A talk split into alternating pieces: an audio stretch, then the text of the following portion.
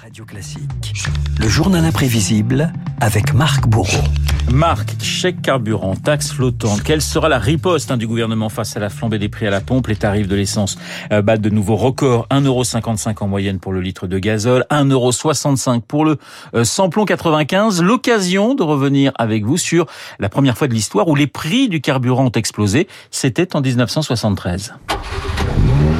Et à cette époque, Renault, il n'y a pas que les moteurs qui toussent. En trois mois, le litre d'essence passe brutalement de 60 centimes d'euros à 1,60 euro. Les Français vivaient le premier choc pétrolier. Personnellement, ça va me gêner beaucoup, certainement. Mon plein, je le fais tous les trois jours. Il y a un abus euh, vis-à-vis du public. J'en subis les conséquences comme tout le monde. Si on mettait deux prix différents, le prix pour les gens qui se promènent et le prix pour les gens qui travaillent. Je suis quand même sortie de chez moi pour en prendre exprès. Pourquoi je suis rhabillée. Pour le plaisir. Et pour comprendre l'origine de cette flambée, Renault, il faut revenir à l'automne 73, à 4000 km de Paris. Le 6 octobre, le jour de la fête juive de Yom Kippour, l'Égypte et la Syrie déclenchent l'offensive contre les positions du Golan et du Sinaï contrôlées par les forces israéliennes. Des blindés en marche, des avions en chasse, des troupes en action, des alertes qui retentissent à Tel Aviv, l'état d'urgence décrété en Syrie. C'est depuis 7 heures le visage du Proche-Orient. Les Israéliens sont invités à couvrir leurs vitres, leurs fenêtres de papier collant. On craint de ce côté-ci aussi des raids aériens contre les îles. Mais rapidement, l'armée israélienne reprend du terrain grâce au soutien américain, mais des États-Unis en position de faiblesse, car parallèlement, ils traversent à l'époque une pénurie d'essence. Les réserves nationales s'épuisent, et c'est une aubaine donc pour les Arabes qui voient la guerre du Kippour leur échapper. Les pays de l'OPEP abattent alors une carte, celle du pétrole. Grâce à elle, ils peuvent faire pression sur Washington et Israël.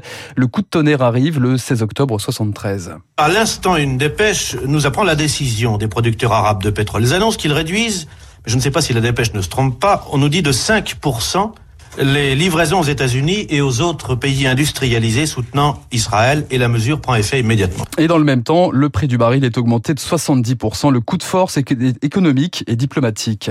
Mesdames, Messieurs, bonsoir. Aurons-nous du pétrole demain? Aurons-nous du pétrole dans 15 ans. Et pour mettre les points sur les i, les dirigeants arabes se rendent en Europe, sur les plateaux télé en France. Le ministre saoudien du pétrole en personne s'invite dans l'émission Actuelle 2 sur la deuxième chaîne. Notre problème sera résolu dès que notre problème aura été résolu. C'est à vous de jouer, c'est à vous de changer quelque chose. Et je crois que vous avez quand même des moyens de pression importants à l'encontre des Israéliens et à l'encontre des États-Unis. Mais la menace est déjà mise à exécution. En un trimestre, l'essence se raréfie et les prix du baril sont multipliés par 4. La France, qui achète 75% de son pétrole aux pays arabes, n'a pas d'autre choix que de subir. Avant les fêtes de fin d'année, Georges Pompidou prépare déjà des esprits. 1974 risque d'être difficile. Le devoir du gouvernement est de se préparer à prendre des mesures graves. Mais avant d'en arriver à ce type de mesures, nous faisons appel avant tout à cette vertu traditionnelle, paraît-il, du peuple français, qui est l'esprit d'économie. Économisons l'essence, économisons l'électricité, économisons le chauffage. Et mon Dieu, nous arriverons bien à surmonter les difficultés. Et pour transcender l'effort national, le gouvernement met sur orbite l'Agence pour l'économie d'énergie française. Français, gardez le moral. En France, on a toutes sortes de choses. On a la meilleure cuisine du monde, une industrie puissante, la pétanque, la tour Eiffel et la pêche à la ligne. Pourtant, une chose nous manque, le pétrole. Nous sommes obligés de l'acheter à d'autres, trop cher. Que peut-on faire? Mieux utiliser l'énergie. Vous verrez. En France, on n'a pas de pétrole.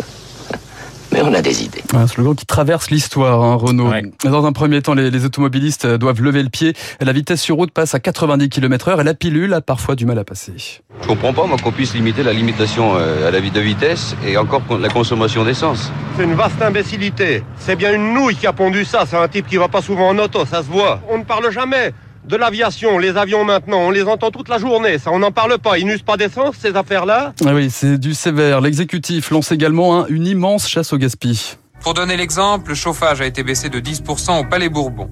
Et pour contribuer à l'effort national d'économie de carburant, il n'y aura ni blindé ni motorisé au traditionnel défilé du 11 novembre. À cela s'ajoute l'extinction des vitrines de magasins, le changement d'heure deux fois par an, ça tourne parfois au concours Lépine, Renault. L'exemple avec les chaînes de télévision qui sont invitées à stopper leurs émissions passées 23 heures. Mais la crise pétrolière amène surtout une nouvelle politique énergétique. C'est à cette époque que Pierre Mesmer, le Premier ministre, annonce le boom du nucléaire civil. Pour l'avenir, nous avons décidé de diversifier nos approvisionnements en énergie, d'accélérer le programme de réalisation de nos centrales d'électricité nucléaire, de construire une grande usine d'enrichissement de l'uranium. Au total, 13 centrales seront construites à partir de 74. Progressivement, les filières du vêtement, du bâtiment, de l'emballage, les usines automobiles directement dépendantes du pétrole baissent la cadence. Le chômage passe de 2 à 5% l'État s'endette. Ce premier choc pétrolier marque en France la fin des 30 glorieuses. Pour les Occidentaux, c'est la fin des années faciles. Voilà, sur Radio Classique, on n'a pas de pétrole, mais on a Marc Bourreau et le journal imprévisible. Merci Marc. Il est 7h54 dans un instant. Le décrypte.